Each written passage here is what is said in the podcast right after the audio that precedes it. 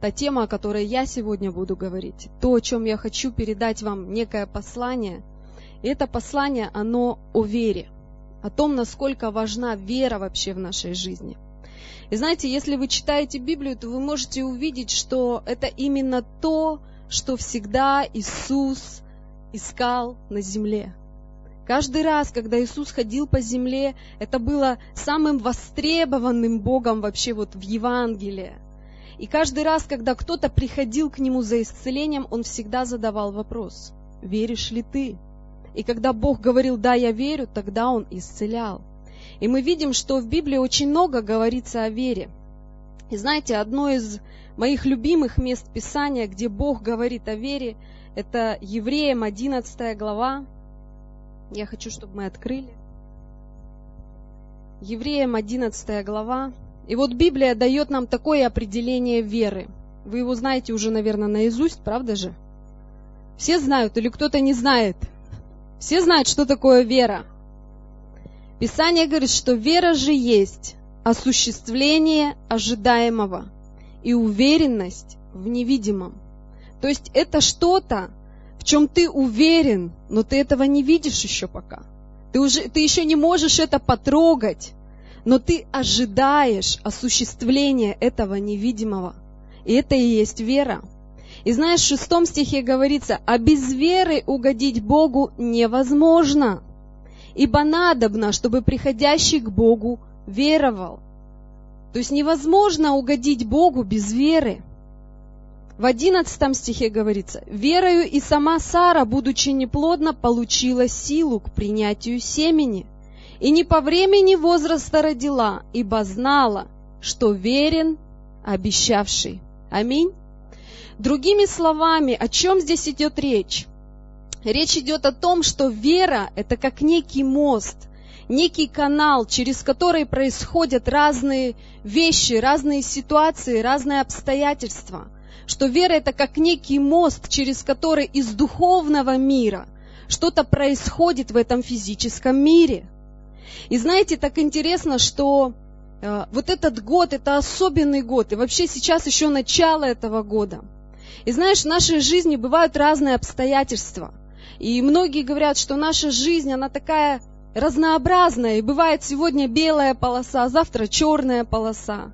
И знаешь, так часто в нашей жизни вот эта черная полоса, она бывает порой затягивается. И ты уже ждешь, ну где просвет вообще? Ну где просвет? Ну когда наступит это вообще воздаяние, когда будет эта белая полоса? И я знаю, что на одном из служений к вам приезжал наш помощник Максим Пастушенко, и он передал вам слово, которое Бог дал епископу. И Бог проговорил к епископу, что этот год для наших церквей – это год великого воздаяния. И знаете, что интересно, что спустя какое-то время известные люди, известные проповедники, когда они молились за этот год, то Бог давал им пророчество, что это год великого воздаяния. Если вы посмотрите Тиби Джоша, он говорит, 2016 год – это год великого воздаяния. Но знаешь, что я скажу тебе? Кто войдет в этом году в воздаяние? Знаешь, кто получит это? Кто это обретет? Тот, кто примет это сердцем тот, кто поверит в это, тот, кто верой примет это, что 2016 год – это год великого воздаяния для меня. Потому что без веры угодить Господу невозможно. Потому что вера – это некий канал, который необходим Богу для того, чтобы проявить себя в этом физическом мире. И вы знаете, что когда Иисус, Он говорил и, и учил своих учеников, как молиться, Он говорил, да будет царство Твое, на земле, как на небе. То есть, другими словами, для того, чтобы это Царство Божье, чтобы это Царство Небесное, оно было проявлено здесь на земле, Богу необходим некий канал. И этот канал – это наша вера. То, когда мы строим, когда мы созидаем эту веру внутри себя. И знаете, я хочу сказать вам такой момент, что сегодня я не хочу говорить о той вере, которая приходит и уходит – но я хочу говорить о той вере, которую мы созидаем и которую мы строим. И каждый человек, он должен быть построенным внутри. И знаешь, тот человек, который интеллектуально развивается, который учится чему-то, то знаешь, он все время что-то созидает и строит внутри себя. Поэтому вера это не некое, знаете, бесплатное такое приложение к твоим каким-то познаниям об Иисусе Христе. Многие люди, когда они только уверовали, они прочитали Библию, и они думают, все, вера это бесплатное приложение, внутри меня такая вера, ух. Но знаешь, вера это то, что мы строим, то, что мы созидаем. И вот этот год, это год великого воздаяния. И я просто хочу, чтобы вы приняли это верой. Чтобы вы приняли это верой. Аминь. И по мере, по мере роста и объема твоей веры в твою жизнь приходит Божье проявление. И знаете еще, что очень важно? Невозможно войти в призвание без веры. Вот мы сегодня сидим с вами в церкви, и мы знаем то призвание, которое Бог повелел нам. Оно каждый год одно и то же. Он сказал своим ученикам, идите и проповедуйте, исцеляйте больных. И знаешь, для того, чтобы им продолжать это делать, им необходима была вера. Для того, чтобы нам сегодня приехать сюда в Артем, чтобы проповедовать здесь, нам для этого необходима вера. Вера в то, что мы делаем что наш труд не напрасен вообще. И знаешь, когда ты созидаешь внутри себя веру, то тогда ты будешь повелевать бесам и демонам. Потому что Бог сказал, что идите, исцеляйте больных, освобождайте. Потому что внутри тебя живет Иисус Христос. Тот же самый Иисус Христос, который ходил здесь по земле, но он был ограничен своим физическим телом. И он сказал, я уйду, лучше мне идти. Но тот Дух Святой, которого я пошлю к вам, он будет жить внутри вас, вы будете его храмом. Он будет точно такой же, как и я. Но знаешь, если ты не примешь верой в то, что внутри тебя, в твоем сердце, живет Иисус Христос, тот же помазанный Иисус Христос, который как лев из колена Иудина, ты никогда не сможешь ни повелевать, ни изгонять, ни исцелять. Поэтому вера – это не бесплатное приложение. Вера – это то, что мы строим внутри себя. Аминь. И почему вера так важна? Потому что сила Бога, сила Святого Духа, Его всемогущество проявляется в нашей жизни только согласно размеру нашей веры. Как ты думаешь, когда у человека маленькая вера, он видит много ответов на свои молитвы? Когда у человека маленькая вера, то он видит маленькие ответы на свои молитвы. Он видит мало силы проявления Божьей в своем служении, в своей жизни. Когда у человека маленькая вера. Когда Иисус пришел в Назарет, он не смог совершить там ни одного чуда, потому что они не приняли его как Господа. Они не поверили.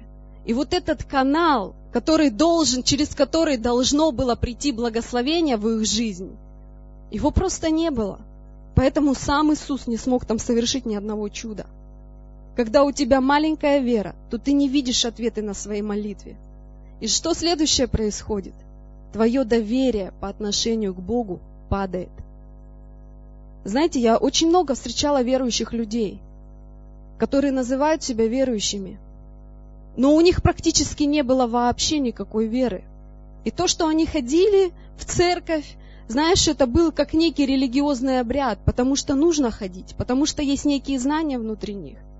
Но большинство людей, у которых маленькая вера, они видят маленькие ответы на свои молитвы. И тем самым они дистанцируются от Бога, они удаляются от Бога. И тогда они уповают на свои собственные человеческие усилия. И ты с человеком разговариваешь, он проходит какие-то трудные обстоятельства в своей жизни, но ты видишь, что у него абсолютно нет веры. У него совершенно нет веры, что в его жизни что-то может измениться. И знаешь, он приходит к Богу, и его молитвы, они где-то религиозные порой, просто как от отчаяния. Поэтому, когда у человека маленькая вера, он видит мало ответов на свои молитвы. Он дистанцируется от Бога, и он начинает уповать на свои силы. Поэтому вера очень важна. И вера – это не бесплатное приложение. Это не то, что просто бесплатно прилагается. Вера – это то, что мы созидаем, и то, что мы строим внутри себя. И она нам необходима. Аминь.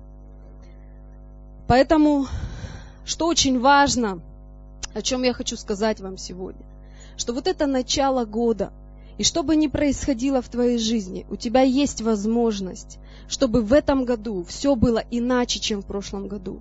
Чтобы в этом году ты пересмотрел, переоценил где-то свои взаимоотношения с Богом. Чтобы ты где-то переоценил свою духовную жизнь. Чтобы что-то новое пришло в твою молитвенную жизнь. Чтобы ты согласился с тем, что тебе нужно строить и созидать свою веру. Не ожидать, что все для тебя, знаешь, просто как на блюдечке с золотой каемочкой появится. Но чтобы ты строил веру внутри себя. И когда ты построишь веру внутри себя, то ты получишь новую судьбу, новую жизнь. И все невозможное и недоступное станет твоим. Поэтому давайте скажем слово «строить». Скажи «строить». И для того, чтобы нам строить веру, нам необходимо, знаете, цену платить за это, правда же? Все самое ценное, все самое драгоценное в нашей жизни, оно вот как-то бесплатно не бывает. Знаешь, не бывает бесплатно. Бесплатно только сыр в мышеловке. Поэтому, если ты хочешь иметь что-то ценное, что-то дорогое в своей жизни, тебе за это нужно заплатить. И порой вера в Библии сравнивается с золотом. Почему? Потому что ни один человек не может построить веру, не заплатив за это цены. И знаешь, я хочу сегодня несколько таких советов дать о том, как нам строить и как нам созидать свою веру. Вы вообще поняли, что вера нам нужна? Это очень важно. Вера нам нужна, потому что это мост, это канал, через который из духовного мира в нашем физическом мире, в наших физических обстоятельствах что-то может произойти. Поэтому вера нам важна. И вот как мы строим и созидаем свою веру? Первое, что нам необходимо для того, чтобы построить веру? Нам нужно быть людьми, которые любят молитву. Которые любят молитву. Знаешь почему? Потому что молитва – это семя. Запомни, молитва – это семя. И когда ты хочешь иметь в чем-то веру, то ты должен посеять в эту нужду много молитвы. И то, что внутри нас, оно созидается за счет постоянной молитвы. Но знаешь, что порой происходит? Когда человек принимает решение, что я буду молиться Богу постоянно, я буду молиться стабильно в своей жизни, то порой происходят такие моменты, что человек не охраняет эту веру внутри себя. И приходит враг, и он ворует это. Поэтому мы должны защищать, мы должны оберегать, мы должны платить цену за веру. Потому что все равно придет тот момент, когда враг захочет украсть твою молитву. И представляешь, когда ты строил молитвенную жизнь, и потом в один день ты уступил дьяволу, и все твои усилия, все, что ты строил на протяжении какого-то времени, это было напрасно. Поэтому мы должны охранять, мы должны оберегать свою веру. И вера созидается за счет стабильности. Знаешь, невозможно веру построить рывками, каким-то таким эмоциональным взрывом. Вот я не хочу, чтобы то слово, которое мы сегодня проповедуем, чтобы оно вдохновило вас, но не принесло никакого плода. Потому что и вы просто, если вы просто примете это слово, и вы на эмоциях такие вдохновленные уйдете отсюда, но вы не будете оберегать то, что Бог будет говорить к вам, то вы снова потеряете это. Поэтому это очень ценно, это очень важно. Мы должны охранять, мы должны оберегать веру. Мы должны это строить, платить за эту цену. И вера, она созидается за счет стабильности, за счет постоянства, когда человек молится Богу постоянно. Знаешь, почему мы порой не молимся в постоянстве? Знаете почему? Потому что иногда у нас есть свои какие-то мечты, желания, представления – и порой вот эти мечты, желания, представления, вот то, что мы имеем на сегодняшний день, оно вот как-то вот в наши мечты, в наши представления, вот ну никак не вписывается. Мне бы, конечно, хотелось, чтобы у нас в находке была церковь не сто человек, там, а тысяча и больше. И знаешь, и порой я могу смотреть и думать, ну вот, там, церковь, сто человек, ну и не обязательно так посвящать себя, не обязательно так сильно искать Бога. Ну это всего сто человек, зачем там как, как каких-то там сверхъестественных таких откровений, зачем мне прям так много помазания. Но знаешь, я скажу тебе одну такую вещь. Иисус говорит, что верный в малом над большим поставлен будет. Почему ты где-то пренебрегаешь вот этим постоянством в молитве? Потому что ты не удовлетворен. Ты не удовлетворен, что ты имеешь, и ты думаешь, вот если бы в моей жизни было много, если бы у меня не было финансовой нужды, если бы у меня не было бы таких обстоятельств, если бы в моей семье все было гладко, вот тогда бы я молился каждый день, постился бы раз в неделю, все было бы классно. Но знаешь, Писание обратное говорит. Верный в малом, над большим поставлен будет. Если ты будешь верен в том малом, как будто для тебя это и есть то большее, о чем ты мечтал, то тогда вот это большее, Слово Божие говорит, оно обязательно придет в твою жизнь. Поэтому вера, она созидается даже в малом.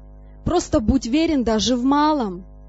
И вера созидается за счет стабильности, не за счет эмоциональных всплесков, не от воскресения до воскресения, а когда ты стабилен, когда ты постоянен в своей молитвенной жизни. И знаете, бывают такие моменты, когда нам и трудно-то порой молиться. Я не знаю, проходили вы это или нет. Вот бывает, ты проходишь, знаешь, долину смертной тени, и ты вообще молиться не можешь. Вот реально тяжело тебе. И знаете, в моей жизни был такой момент, когда в 2006 году врачи, они просто не могли поставить мне диагноз. Но при этом, когда я проходила обследование, и я полежала, наверное, во всех отделениях города Находки, от кардиологии до гастроэнтерологии. И каждый раз, когда я проходила обследование, то врачи мне говорили, ты здорова, у вас все прекрасно, у вас все замечательно. Я говорю, хорошо, если у меня все прекрасно, если у меня все замечательно, почему я теряю сознание? Почему я не хочу ничего есть? Почему я похудела на 10 килограмм? Откуда у меня вот этот внутренний страх какой-то постоянный? Почему у меня такая дикая боль в моем сердце? Объясните мне, если я здорова. И знаете, это неожиданно пришло в мою жизнь. Это просто неожиданно пришло в мою жизнь. И первое, когда с тобой происходят какие-то неожиданные вещи, незапланированные, то, чего ты не ожидал, тебя это застает врасплох. Начинаешь беспокоиться, ты начинаешь искать, Бог, почему это произошло? Что мне делать? И знаете, когда это было в 2006 году, в 2002 году я покаялась, получается, я совсем как бы вот молодой верующий такой была. И мы уже были на миссии с мужем. Это был второй год нашей миссии. И я обращалась к врачам, я искала ответы, как мне получить исцеление, что мне делать. И когда я поняла, что ни один человек ни один врач не может мне помочь, а врачи мне сказали, вам нужно привыкнуть к этому состоянию, носите с собой нашатырный спирт, карвалол и просто живите, просто смиритесь с этим и живите. Знаешь, дьявол порой будет приходить тебе и говорить, смирись с этим, неси этот крест, просто согласись с этим, потому что никто не может тебе помочь. И знаешь, в этот момент ты даже молиться не можешь. Потому что у тебя такое отчаяние внутри. У тебя нет сил, чтобы молиться. И знаешь, так важно вот именно в этот момент найти в себе эти силы. Не согласиться с этим диагнозом, не согласиться с этими обстоятельствами. И просто поверить Богу. Потому что Слово Божье говорит, что все возможно верующему. Если я верующий человек, если я верю в Бога, если ты есть, то Слово Твое говорит, что ранами Твоими я исцелена. И знаешь, я пришла к тому, что мне нужно просто каждый день приходить к Богу с этой болезнью, с этими обстоятельствами. И знаешь, мне было невероятно тяжело, потому что когда я ложилась спать, то я не выключала светильник, потому что у меня был такой страх, что произойдет какой-то приступ, и ночью я могу умереть. И у меня было много страхов, потому что моей дочери на тот момент было два года. Но, несмотря на этот страх, несмотря на мои сомнения, знаешь, что в этот, в этот момент приходит? Дьявол приходит и говорит, да Бога нет вообще. Что ты себе придумала? Бога нет. О чем ты говоришь? Все то, о чем ты проповедуешь людям в воскресенье. Бога нет, это не работает в твоей жизни. Вот она твоя вера, вот она твоя жертва. Ты уехала за пять тысяч километров – оставила там всю свою карьеру, все свои мечты, все свои ожидания, приехала в находку. Это ничего не работает. Смирись с этим, согласись с этим. И знаешь, и вот тут очень важно найти силы внутри себя и сказать, что я с этим не соглашусь. И вот в этот момент проверяется вообще наша вера порой в этих обстоятельствах, как мы поступим, как мы поведем себя. И ты знаешь, я приняла решение, и я говорила это вслух, что я не умру, но буду жить и возвещать дела Господни. И я каждый день вставала на колени, несмотря на свой страх, несмотря на свое физическое самочувствие. Я поднимала руки к небу, и я говорила, Бог, я не знаю, зачем это в моей жизни, почему ты это допустил, откуда это пришло в мою жизнь. Но я верю тебе, я доверяю тебе, и я буду продолжать читать Твое Слово. Я буду продолжать поклоняться Тебе. И Ты либо забери меня на небеса, чтобы я не была, знаете, между небом и землей, потому что ты идешь, и ты не знаешь, в какой момент ты окажешься без сознания. Я могла просто сидеть и ну, просто вот отъехать. И я говорила, Бог, я верю Тебе. Я продолжаю любить Тебя, я продолжаю говорить Тебе, что Ты мое сокровище, что Ты самое драгоценное в моей жизни – и если ты хочешь, ты можешь либо забрать меня, либо исцели меня. И я делала это каждый день. Я делала это каждый день. И прошел один месяц, второй месяц, третий месяц, четвертый месяц. И знаешь, когда ты это делаешь, и ты в этот момент порой ничего не переживаешь, и такое ощущение, как будто ты находишься под неким колпаком. И это очень тяжело продолжать делать, потому что как бы твое самочувствие, оно вроде то же самое все, и никаких сдвигов не происходит. И сомнения, они все равно приходят, но ты продолжаешь быть постоянным в том решении, которое ты принял. И знаете, в один момент, когда я поклонялась, когда я искала Бога, и знаете, каждый раз я стала слышать такие слова. Исцеление твое возрастает. Исцеление твое возрастает. Когда каждый день я вставала на колени, когда я поклонялась, когда я молилась, то, знаете, в этот момент мне было вообще не страшно. В этот момент вообще не страшно. Если ты испытываешь какой-то страх, приди в присутствие Божье. Начни поклоняться, включи прославление. Ты знаешь, страх уйдет. Потому что природа страха, она бесовская, она демоническая. Страх не от Бога вообще. Поэтому, когда тебе страшно, включи поклонение, включи прославление, приди в Его присутствие. И когда ты в Его присутствии, Вообще все проблемы забываешь. Когда тебе нужно по счетам платить, когда еще что-то, ты вообще, ты блаженный в этот момент. У тебя аллилуйя, у тебя все, слава Богу. И знаешь, тот момент, когда я молилась, вот этот страх, вот эти, вот это состояние, оно уходило. И я делала это на протяжении шести месяцев. И знаете, проходит полгода. И проходит полгода, и однажды, когда я точно так же по своему обыкновению вечерняя моя молитва и поклонение Богу. И я просто открываю место Писания, и я открываю место Писания, это книга пророка Сафонии. И мои глаза падают на такой стих. «Ликуй, дочь Сиона, ибо прогнал Бог врага твоего, уже более не увидишь зла». И я поняла, что это то, к чему я шла все эти полгода. Это слово, оно внутри меня сформировало веру, что Бог говорит мне, я прогнал твоего врага. Радуйся, ликуй, дочь Сиона, ибо более не увидишь зла. И знаешь, в этот момент вера внутри тебя рождается. Вера внутри тебя растет, строится, развивается. И я говорю, спасибо, Господь. Я принимаю это слово, и я благодарю Тебя за мое исцеление. Если это слово от Тебя, то пусть больше никогда ни одного приступа не повторится в моей жизни. И знаете, после этой молитвы После того, когда Бог проговорил ко мне об этом, у меня больше не было ни одного приступа. Я еще по обыкновению, по привычке носила с собой на шатырь, носила с собой корвалол. И вот точно так же, как неожиданно это пришло в мою жизнь, точно так же неожиданно это ушло из моей жизни. Но как ты думаешь, получила бы я свое исцеление, если бы я не была постоянно в молитве каждый день? Поэтому вера, она созидается и строится. Вера – это не бесплатное приложение. Если тебе в чем-то нужен прорыв, тебе нужна вера. И эту веру ты можешь построить только в постоянстве. Когда ты будешь в молитве в постоянстве. Потому что молитва – это как семя. Это как семя, которое тебе нельзя прекращать сеять. И это семя, которое тебе нужно оберегать.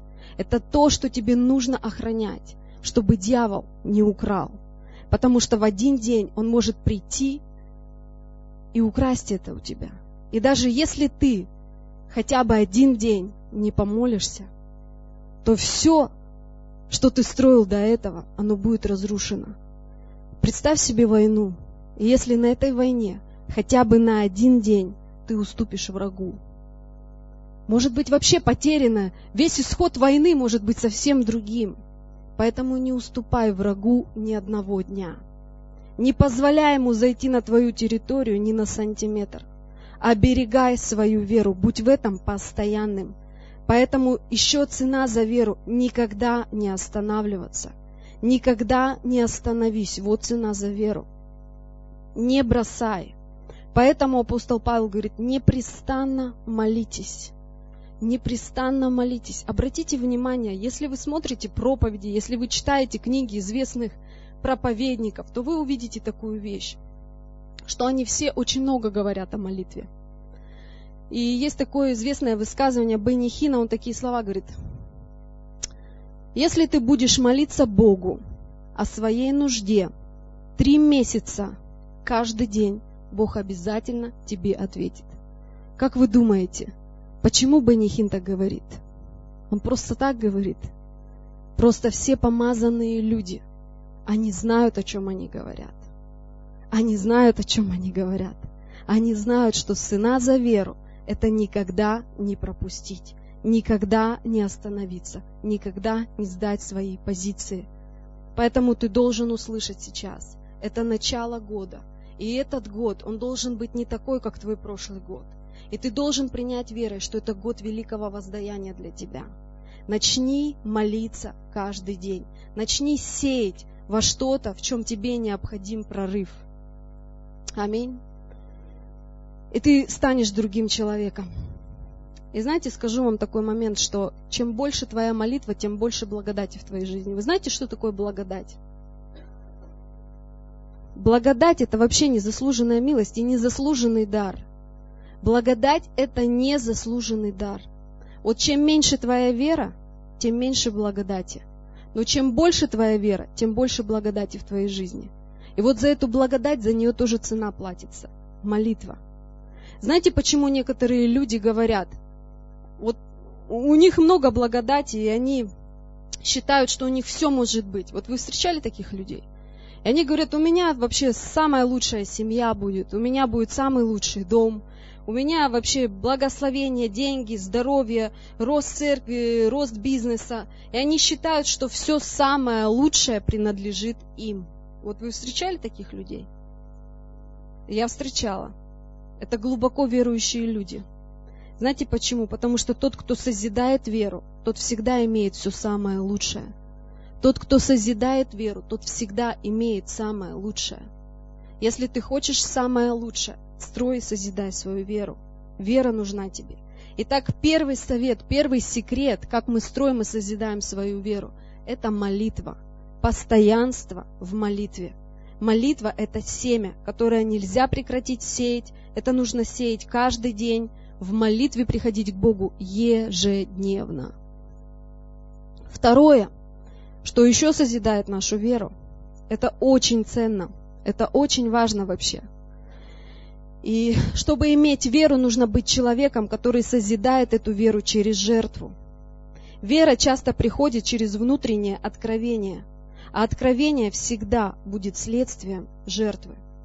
Другими словами, я, я всегда сею в то, в чем мне необходим прорыв. Я всегда сею в то, в чем мне необходим прорыв.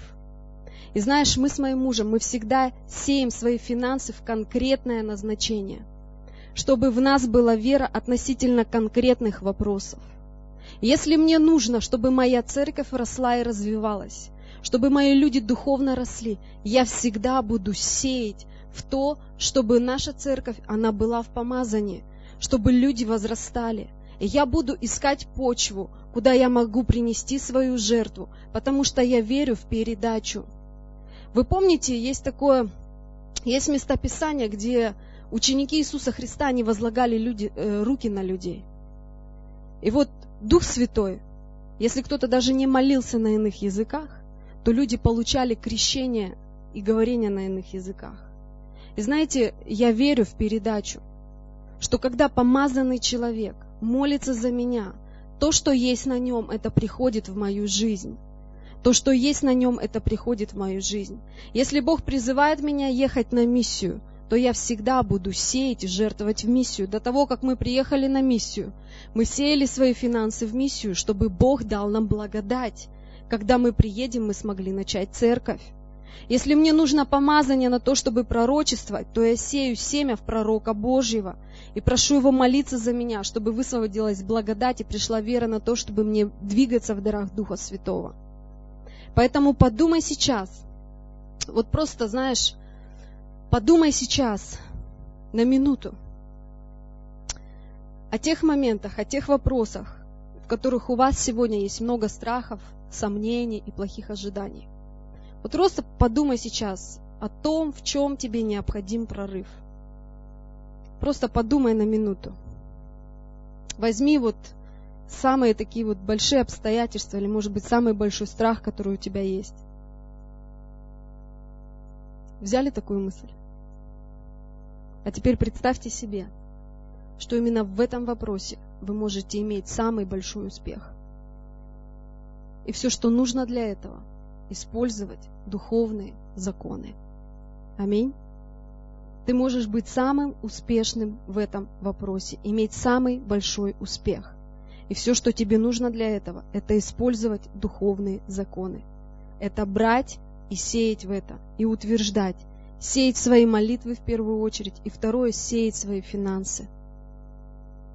Знаешь, когда ты являешься финансовым партнером кого-то, или ты даешь пожертвования, то ты никогда не должен брать свои деньги и автоматически просто отдавать их и жертвовать. Знаешь, когда я беру свою десятину, то я прихожу с десятиной, и я отдаю это не потому, что это как мой некий долг или моя какая-то обязанность. Потому что когда я беру десятину, и знаешь, я как бы потрясаю этой десятиной перед Богом. И я говорю, что Бог, я отдаю тебе самое лучшее. Я отдаю тебе первое от моих плодов. И я молюсь тебе с верой. И я прошу тебя, чтобы ты благословил весь остаток моих финансов. Чтобы ты благословил, чтобы дьявол не смог украсть ни одного рубля из моего кошелька. Но чтобы ты благословил мои финансы, чтобы я процветала, чтобы я не имела нужды ни в чем, чтобы у меня не было долгов, чтобы ты покрывал все мои нужды, все мои расходы.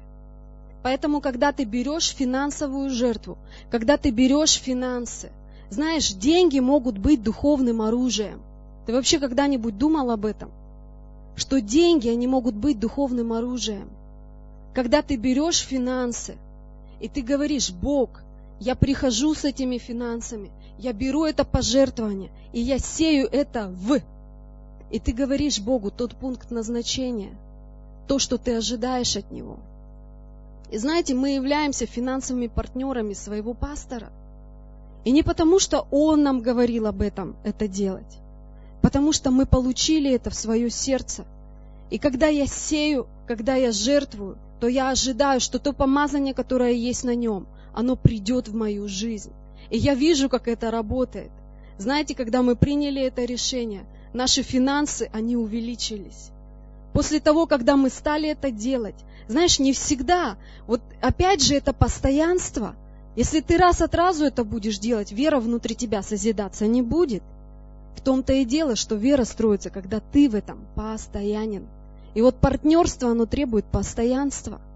И когда мы приняли решение, что мы будем постоянны в этом, независимо от того, хватает нам денег в этом месяце или не хватает нам денег, но мы сеем в помазание, мы хотим получить помазание, мы хотим получить прорыв в служении, чтобы церковь росла, чтобы Бог делал какие-то невероятные вещи в нашей жизни. И порой это сложно делать. И, но знаешь, когда мы приняли это решение, несмотря там, на те счета, на те расходы, которые тоже есть в нашей семье, мы увидели, что наши финансы увеличились, наши десятины увеличились. И мы сегодня удивляемся, и мы говорим, Господи, вообще у нас никогда таких больших десятин вообще в жизни не было. Представляешь? Поэтому, когда ты жертвуешь финансы с верой, не когда ты просто кинул в ведро, знаешь, там, на тебе, Боже, что нам не гоже. Не жди никогда прорыва, потому что милостыня и семя веры – это совершенно разные вещи. Когда ты сеешь милостыню, когда ты просто кому-то являешь милостыню, даешь денежку, ты просто явил милостыню. Но когда ты сеешь семя в конкретную нужду, в конкретное назначение, и ты говоришь и заявляешь о том, в чем тебе необходим прорыв, то тогда внутри тебя будет строиться вера, и тогда ты будешь видеть результат своей веры, то ты тогда финансово тоже будешь успешен. Аминь. Поэтому деньги, они тоже могут быть духовным оружием. Знаешь, я вообще, я верю, что каждая наша семя и жертва приносят плод. Ольга вот хотела у нас тоже засвидетельствовать о том, что Бог делает в ее жизни. Но знаете, я вам тоже засвидетельствую. А, у нас а, была конференция, нам было 10 лет осенью. И мне нужно было говорить слово о пожертвовании. И я помню, что Бог дал мне место Писания про Анну. Помните, был такой известный пророк Самуил. И вот его мама была Анна. И вот у этой Анны, у нее несчастье такое было. У нее не было детей. Эта женщина была не неверующая, она была верующая. Она не ходила в храм, она ходила в храм. Более того, я хочу вам сказать, она не просто ходила в храм, но Слово Божье говорит, что ее муж давал ей самые лучшие жертвы. Представляешь, она шла к Богу самыми лучшими жертвами. Она не шла с пустыми руками, она шла с семенем. Это вот как раз история к тому, что жертва, она созидает и строит нашу веру. Она каждый раз шла с жертвой. Иногда мы думаем, что размер нашей жертвы определяет исход наших обстоятельств. Но знаешь, не размер нашей жертвы определяет исход наших обстоятельств, а когда ты жертвуешь то, что Бог от тебя ожидает. И Анна каждый год ходила и приносила жертву.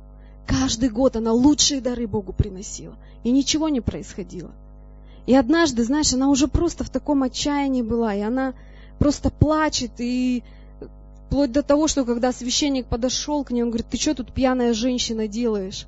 Она говорит, да я не пьяная, просто у меня внутри уже, знаешь, крик моей души, я хочу, чтобы у меня был ребенок. И она приняла одно такое решение. Она говорит, Бог, если ты дашь мне ребенка, то я пожертвую его тебе на все дни жизни его. Она приняла решение отдать Богу, пожертвовать Богу самое лучшее. И она сказала то, во что она сеет свое семя. И Писание говорит, что после этого она забеременела. И у нее родился пророк Самуил. И сказано, что после того, как она взрастила этого пророка Самуила, в три года она отдала его в храм. И потом у Анны еще были дети. Вот эта жертва, когда она пожертвовала то, что Бог от нее ожидал. Не размеры ее денег, ее состояние, а то, что Бог от нее ожидал. Когда она это посеяла в свою плодовитость, плодоносность, тогда она стала рождать детей. И она родила пророка Самуила. И вот этот пророк Самуил, он был человеком, который нес влияние на весь израильский народ.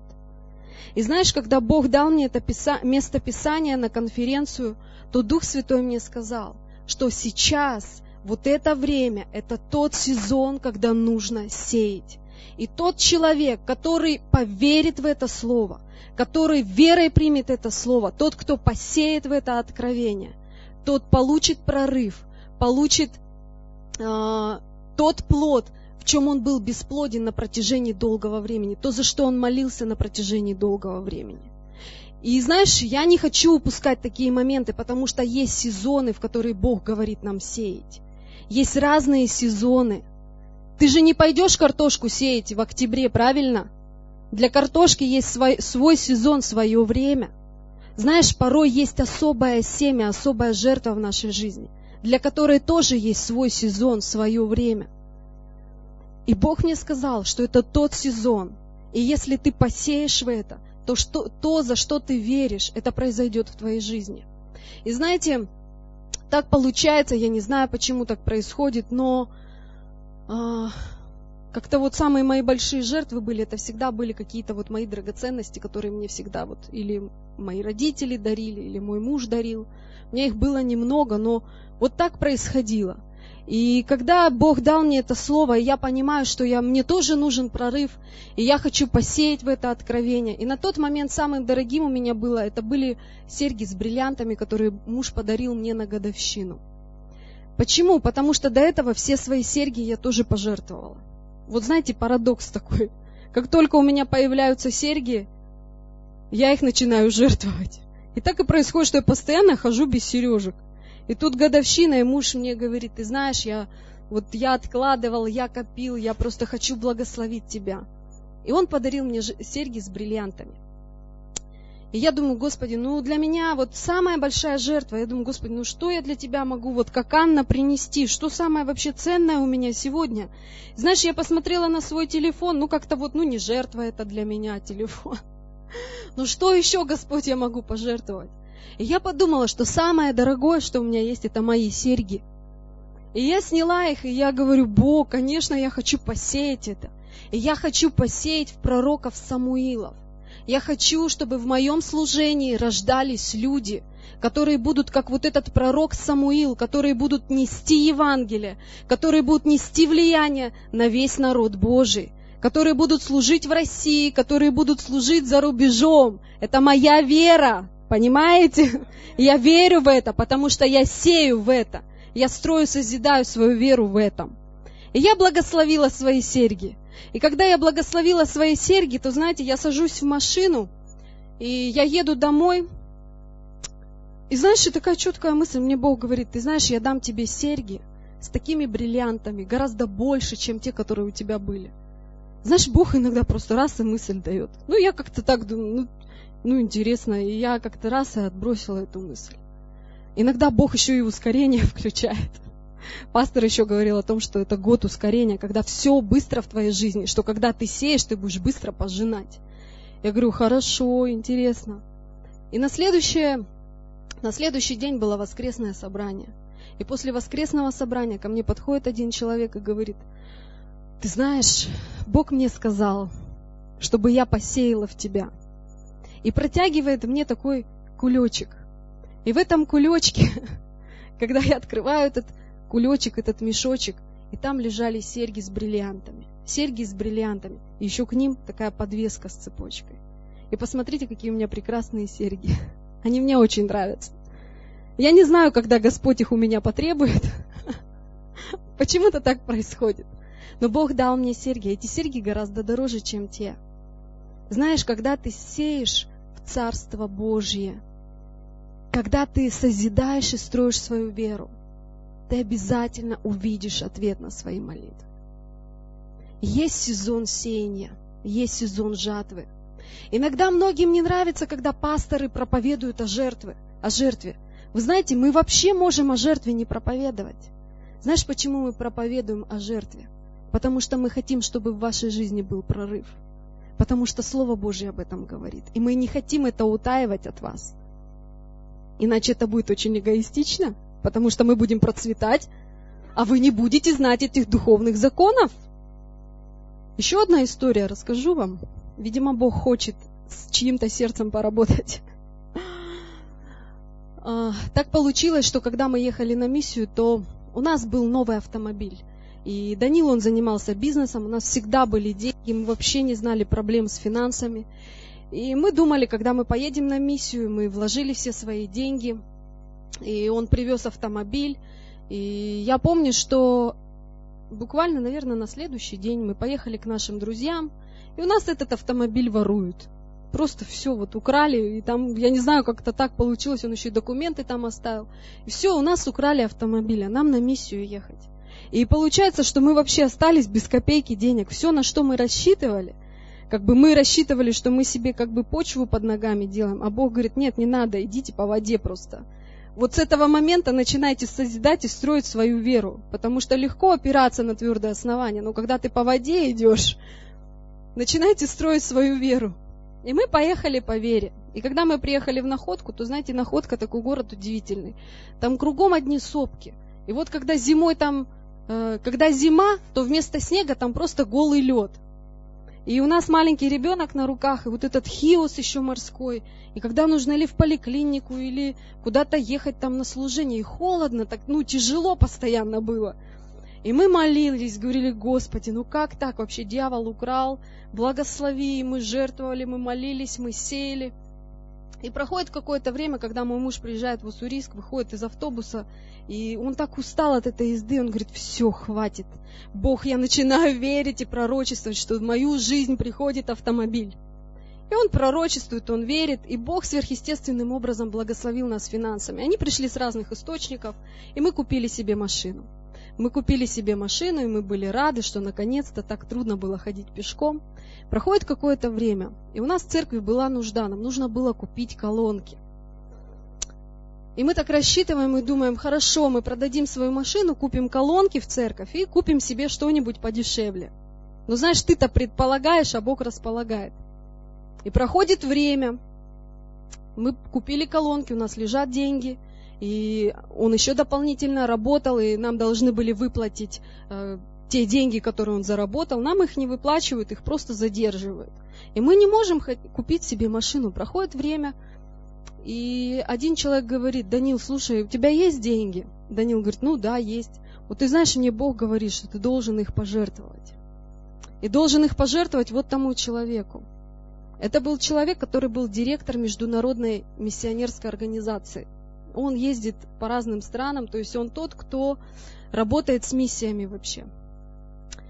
И Данил так, ну представляете, быть на машине, потом опять без машины, это, ну мы проходили это уже, это очень сложно.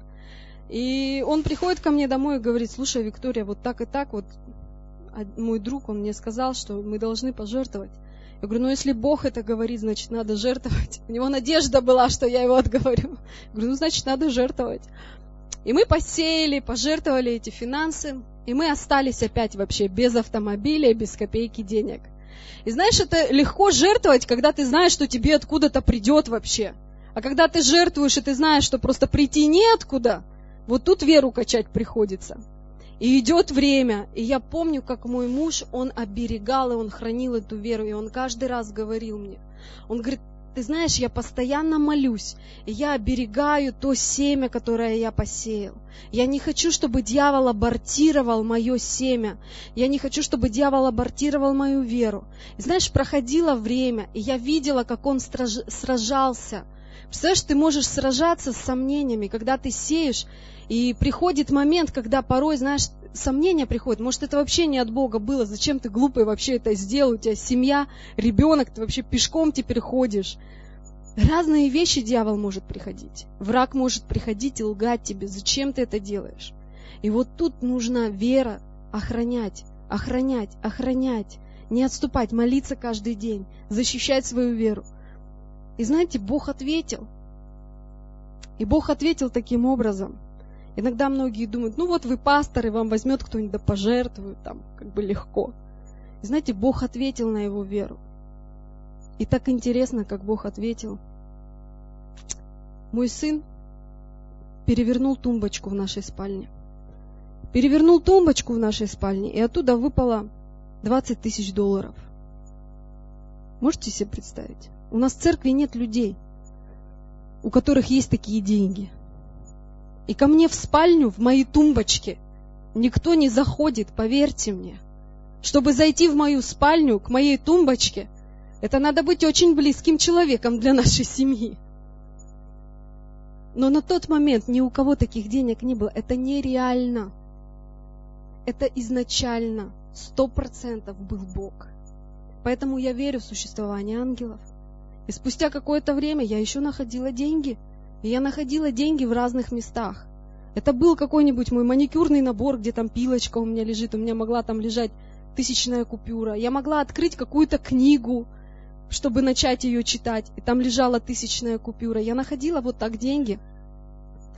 Но к чему я вам об этом говорю? Чтобы вдохновить вас верить. Чтобы когда вы жертвуете, вы созидали свою веру внутри себя чтобы вы не кидали финансы просто так, но чтобы вы понимали, во что вы сеете. и говорили конкретное назначение вашего семени. Аллилуйя. У нас времени, время заканчивается. Сколько времени? 20 минут у меня еще есть, да? И знаете, хочу такую историю вам напомнить. Помните, одна история произошла с одним человеком, которого зовут Лазарь. У него несчастье произошло. Помните, какое несчастье с ним случилось? Он умер. Представляешь, вот умер. Случилось с ним несчастье, Лазарь умер. Он в прямом смысле умер. Действительно. И знаете, что произошло? Да, он воскрес. И давайте откроем Иоанна 11 глава, 20 стих. Пришли к Иисусу и сказали, Иисус, Лазарь, твой друг, он умер, тебе нужно что-то сделать. И Иисус, он отправился туда, к Лазарю. И вот в 20 стихе говорится, Марфа, услышав, что идет Иисус, пошла навстречу ему. Мария же сидела дома. Тогда Марфа сказала Иисусу, «Господи, если бы ты был здесь, не умер бы брат мой. Но и теперь знаю, что чего ты попросишь у Бога, даст тебе Бог». Иисус говорил ей, «Воскреснет брат твой». Марфа сказала ему, «Знаю, что воскреснет в воскресенье в последний день». И знаешь, у них такой некий диалог происходит. Некий диалог. И вот 33 стих. Иисус, когда увидел ее плачущую и пришедших с нею иудеев плачущих, сам воскорбел духом и возмутился. И 35 стих. Иисус прослезился. То есть Иисус воскорбил духом. Он сам переживал вот эту душевную скорбь по, по Лазарю. И смотрите дальше, что происходит в 39 стихе. Иисус говорит, отнимите камень. То есть он воскорбел, он заплакал, он понимал, что происходит с Лазарем, что Лазарь действительно умер. И он сам заплакал, он сам воскорбил духом, он сам переживал определенную боль внутри себя. Но тем не менее, в 39 стихе Иисус говорит, отнимите камень. Сестра умершего Марфа говорит ему, Господи, уже смердит, ибо уже четыре дня, как в гробе. То есть, понимаешь, Марфа, она как бы останавливает его. Она ему говорит, Иисус, ты что делаешь? Ты что, не понимаешь, что от него уже трупный яд? Он уже четыре дня в гробе, он уже смердит. Понимаешь, что ты делаешь? И она как бы останавливает его. И знаешь, в нашей жизни могут происходить какие-то моменты, какие-то обстоятельства, которые нашей человеческой логике уже не поддаются. Мы уже на этих обстоятельствах, на этих каких-то мечтах, крест поставили. Мы уже вообще не верим, что это может произойти. Иногда какие-то наши надежды, они уже просто умерли. И мы, знаешь, также приходим к Богу, и мы говорим, Бог, да это вообще уже невозможно. Это нереально. И вместо того, чтобы поверить Богу, мы начинаем убеждать Его в том, почему Бог, это невозможно в моей жизни. Помните, когда Бог проговорил Саре, что Сара, ты забеременеешь? Сара рассмеялась, она говорит, давай на какую-нибудь менее болезненную тему поговорим, потому что у нее уже обыкновенное прекратилось. Она уже была настолько стара, что она уже не могла выносить ребенка, и уж тем более родить. И представляешь, когда ты приходишь и говоришь человеку то, в чем он уже потерял всякую надежду, всякую веру, всякую нужду, говорит такие вещи. И знаешь, что говорит Иисус? Иисус говорит такие слова – Сороковой стих.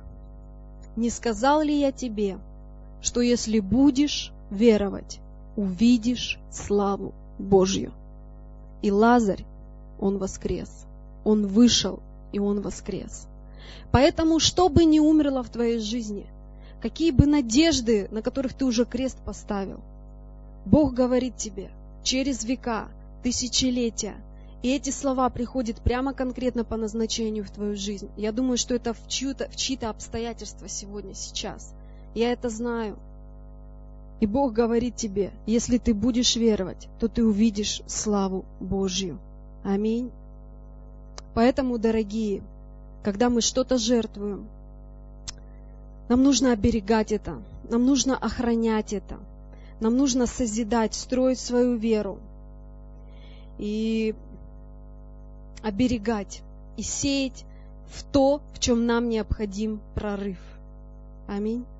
И верьте в передачу, верьте в передачу, что когда вы остаетесь постоянными в своей жертве, в своих финансах, то вы обязательно увидите ответ на свои жертвы, на свои молитвы.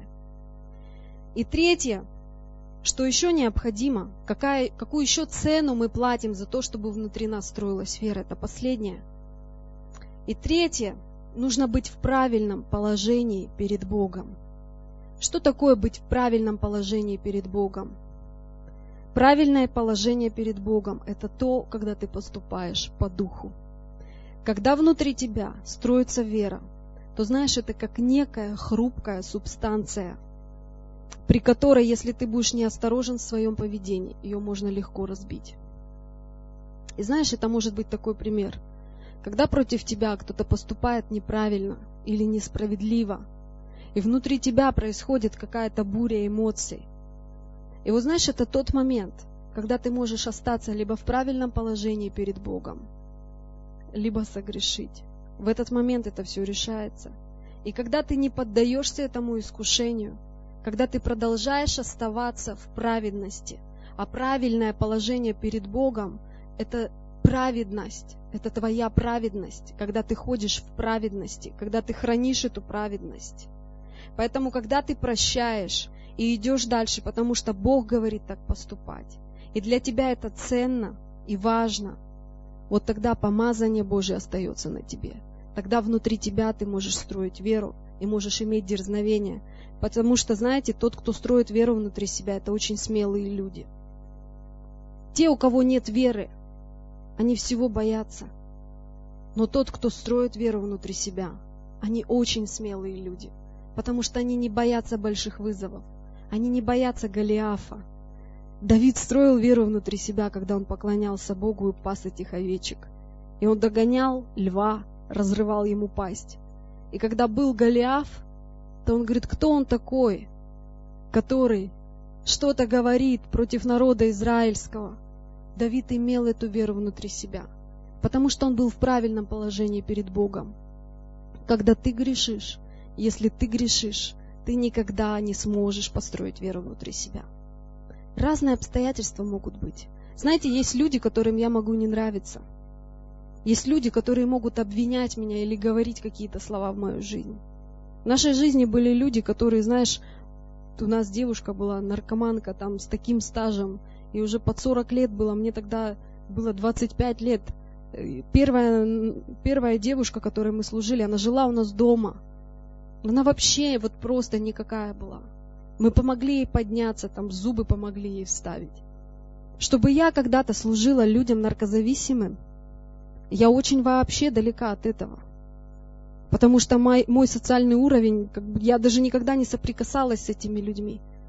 Но знаешь, что делает Бог с сердцами? Он дает сострадание. Только с Богом возможно все. Только имея Бога в своем сердце, можно иметь сострадание. И вот эта девушка проходит какое-то время, когда она оперилась, когда в ее жизни уже стало все хорошо, она имеет смелость сказать, да у вас, пастор, у вас нет любви. Я думаю, а, кому говорить о любви вообще?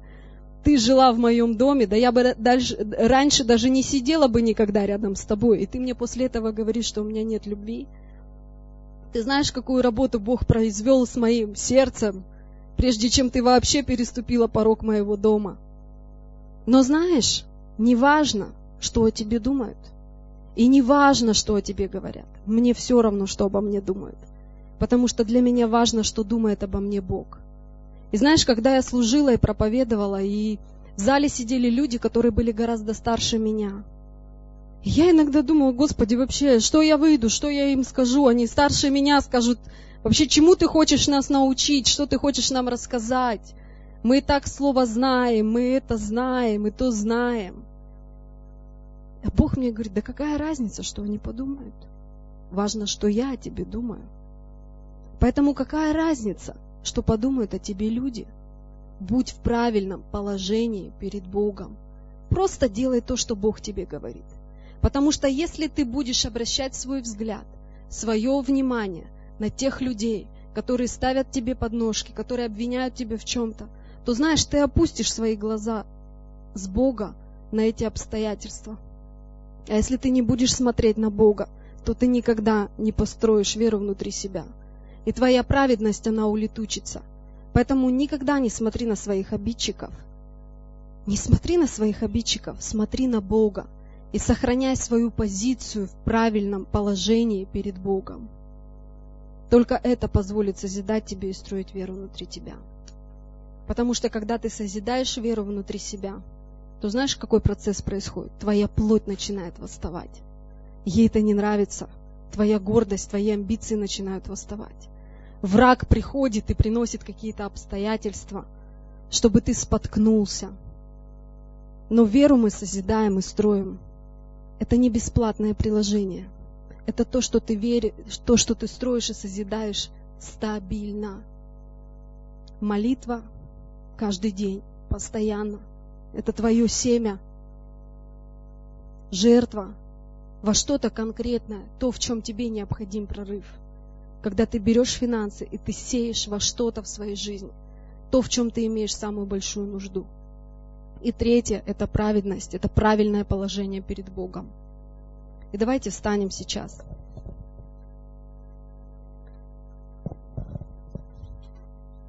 И знаете, я хочу, чтобы если вы принесли сегодня пожертвование, я хочу, чтобы прямо сегодня мы стали практиковать эти вещи.